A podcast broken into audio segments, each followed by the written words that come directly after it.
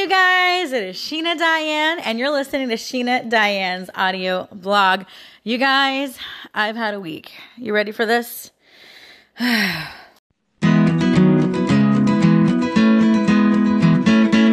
She got that daily dose of encouragement for you and me. She's always got the best stories of friendship and family.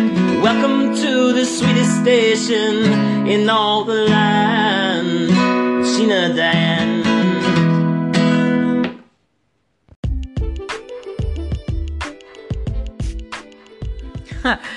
So I started recording this episode yesterday, and it did not get published because it has just it it just kind of kept going, you guys.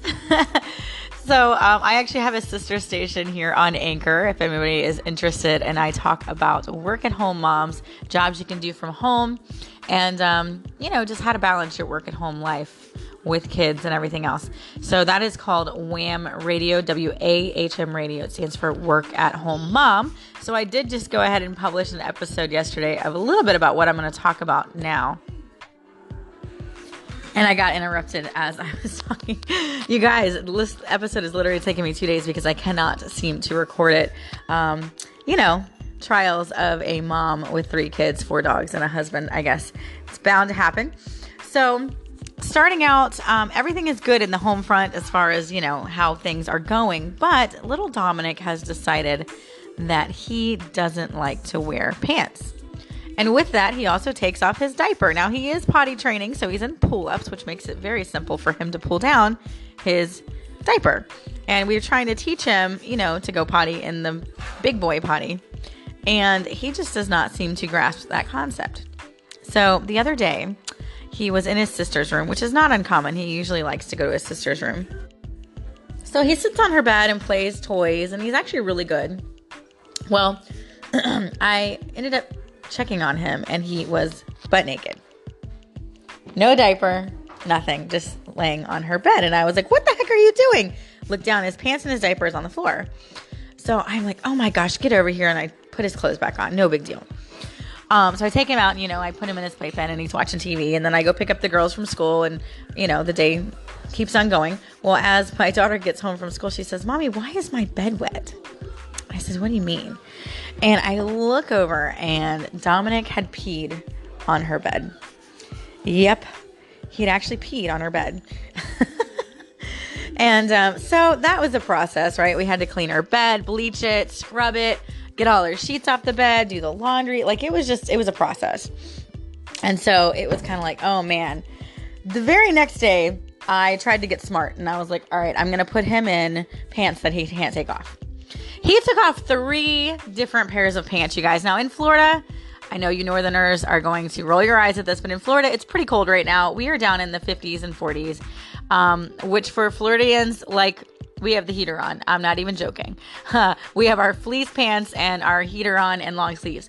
Um, still wearing flip flops though. flip flops do not die in Florida. Um, so anyway, we'll be bundled up with with jackets, hats, earmuffs, gloves, and sandals. um, but anyway, guys, so that's what happened, and um, so he took his his pants off like three or four times. I tried different things. I tried overalls, didn't work. I tried uh, I tried jean pants that had like the button um, that was kind of hard for me to get on. So I was like, oh, he can't take these off. Man, he took them off. So it's about time for nap, and I finally found a pair of pants that he kept on for longer than an hour. I lay him down in his bed for a nap, and I hear him playing in his room. So I go in and I say, Dominic, get in your bed.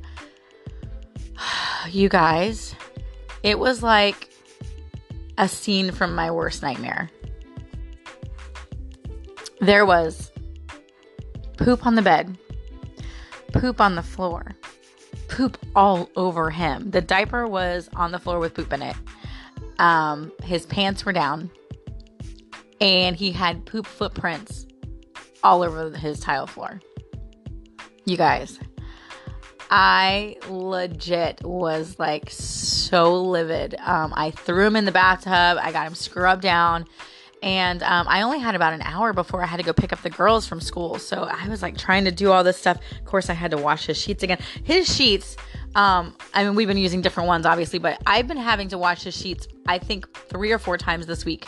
All of his stuffed animals and all of his sheets have gone into the dryer and the washer. And actually, as a matter of fact, they did it again today for a different reason. He actually vomited last night, so he's getting sick. Um, so I had to I had to sh- clean his sheets again because he got sick. But oh my gosh, you guys, it was just never ending. It was just one thing after another. Uh, then we had some events that we went to you know and you know i always try and ask myself am i just an overly emotional person like because things really bother me sometimes like the way that people talk to me or the things that people say to me or how they act with me and i just wonder to myself is it me making this up have you ever guys ever thought of that like sometimes there's a person in your life and maybe they're a nice person but they always say something un- under their breath or say something kind of um, to give you that impression of oh why did they say that? Like that was rude or or do you ever do you guys ever have that happen? Because that happens a lot with me. And uh, especially in my Girl Scout crew. And I don't want to call anyone out because I love my Girl Scouts and if they listen to this, um, you know, I definitely love you guys and like hanging out with you. But there are just certain people that say things to me that I always feel like are kind of offensive. And I try to rationalize it like no, it's just you, Sheena. It's just you. You're like, you know, trying to make it out to be something it's not. But then I see someone else doing the exact same thing and them not saying anything to them. Um, for instance, like eating.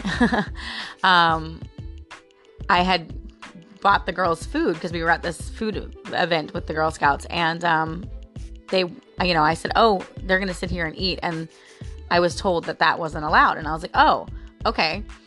And so I moved them to a different place, which I thought was kind of weird because we're at a food event and we're selling food. So I was like, why would they not be allowed to eat? But whatever, you know, I didn't question it.